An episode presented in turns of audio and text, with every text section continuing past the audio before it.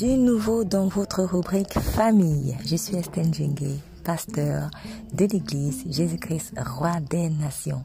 Je vous souhaite une bonne écoute. Jésus-Christ vous aime énormément.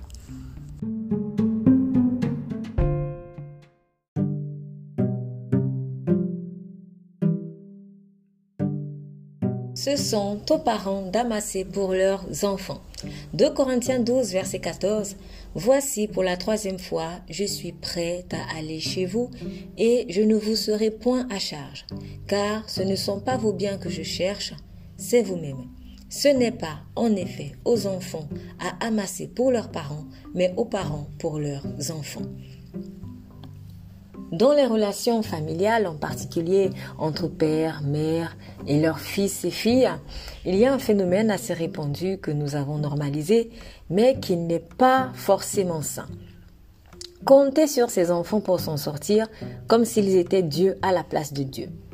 Certaines personnes sous l'emprise de la paresse et motivées par la cupidité, refusent de préparer diligemment leur avenir, se disant qu'il leur suffira de mettre des enfants au monde et ce sera à ces derniers que reviendra la lourde charge de les délivrer de leur détresse. Exemple, situation financière difficile, mariage compliqué, prison spirituelle quelconque, etc. Ainsi, on voit certains parents qui, au lieu de chercher le salut en Jésus-Christ, misent tout sur leur progéniture qui, malgré eux, se retrouvent en train de porter un poids que Dieu ne leur a jamais donné, poids qui, logiquement, les dépassera. En effet, seul Jésus-Christ sauve. Personne ne peut le faire à sa place, même pas vos propres enfants. Sur le plan financier, voir ses enfants comme les sauveurs à la place de Jésus-Christ peut consister à les considérer comme de simples investissements financiers et donc comme des choses pour lesquelles vous attendrez un retour sur investissement.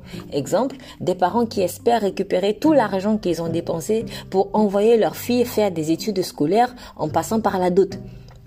Or, on amène ses enfants à l'école par amour pour eux et non parce qu'on compte se faire rembourser entre guillemets au travers d'un mariage euh, financièrement rentable entre guillemets également. Autre exemple, des parents qui comptent s'asseoir sur la richesse matérielle de leurs enfants au point que ces derniers n'ont plus moyen de s'occuper normalement de la famille qu'ils ont fondée. Il existe même parfois des chantages au nom de tu dois honorer ton père et ta mère parce que c'est la Bible qui le dit. Or, si en tant que père et mère, nous asphyxions financièrement nos enfants au détriment de leurs époux, de leurs épouses et des petits-fils s'il y en a, alors nous ne marchons plus dans l'amour. Le vrai amour ne cherche pas son intérêt. 1 Corinthiens 13, verset 5. S'il est normal, et même un devoir, d'ailleurs, de prendre soin de ses pères et mères âgés, il n'est pas normal que ces derniers étouffent leurs fils et filles qui ont aussi désormais de nouvelles responsabilités familiales. C'est à vous d'amasser pour eux et non l'inverse. Par ailleurs, n'oublions pas Genèse 2, verset 24, qui dit C'est pourquoi l'homme quittera son père et sa mère et s'attachera à sa femme et ils deviendront une seule chair.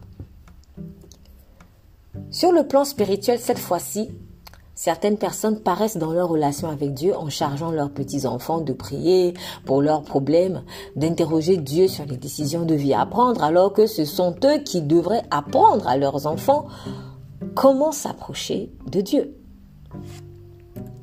Si vous êtes un père ou une mère qui ne connaît pas le Seigneur Jésus et que vous avez besoin de l'aide de votre fils ou de votre fille plus avancé que vous dans la foi, le problème ne se pose pas. Mais dans le cas contraire, Surtout si votre fils ou votre fille est encore tout petit, ce n'est pas la sagesse qui vous amène à faire peser sur lui vos fardeaux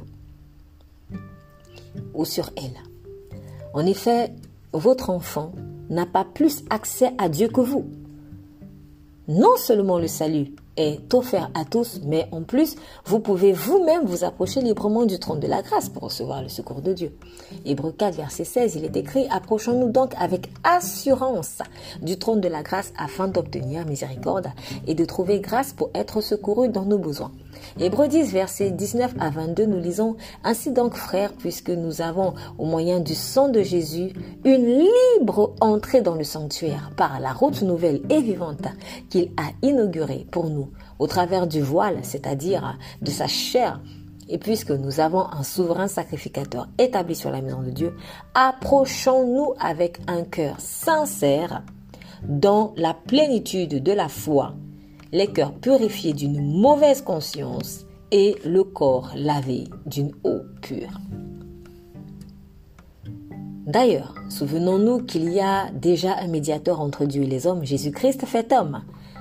Vos enfants ne peuvent donc pas endosser le rôle de médiateur entre Dieu et vous.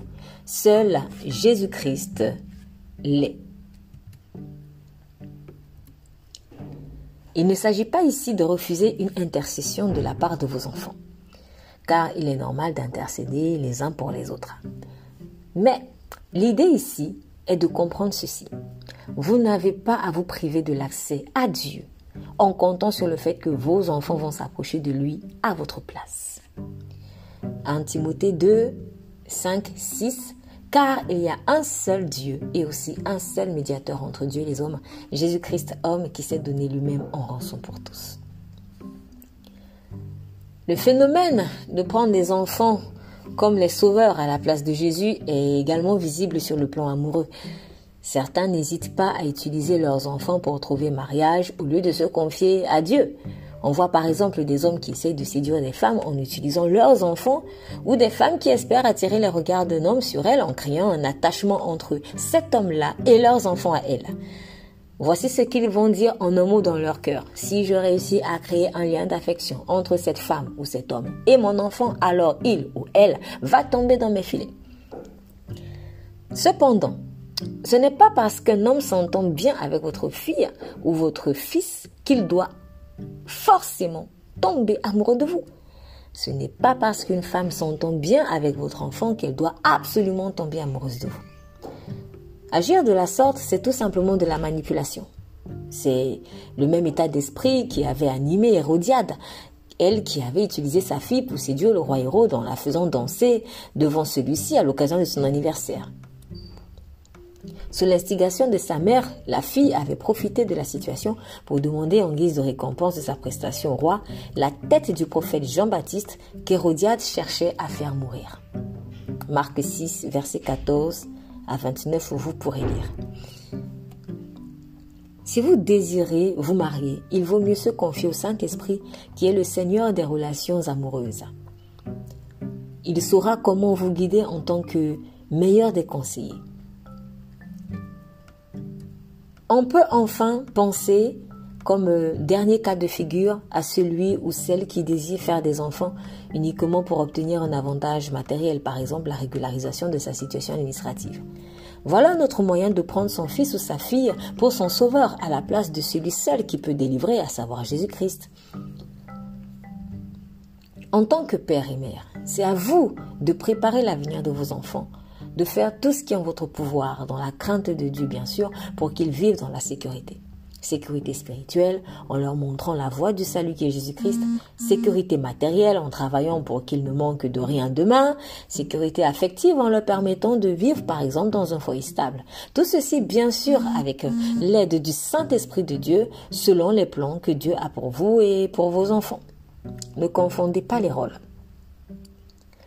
Pour les femmes en particulier, imitons l'exemple de la femme vertueuse de Proverbe 31. C'est une femme diligente qui prend soin de sa maison.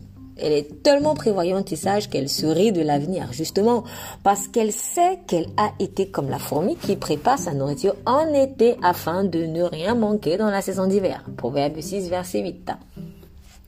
Nous lisons Proverbe 31, versets 21, 25 et 27 à propos de la femme vertueuse. Il est dit, elle ne craint pas la neige pour sa maison, car toute sa maison est vêtue de cramoisie. Elle est revêtue de force et de gloire, et elle se rit de l'avenir. Elle veille sur ce qui se passe dans sa maison, et elles ne mangent pas le pain de paresse. Nous prions.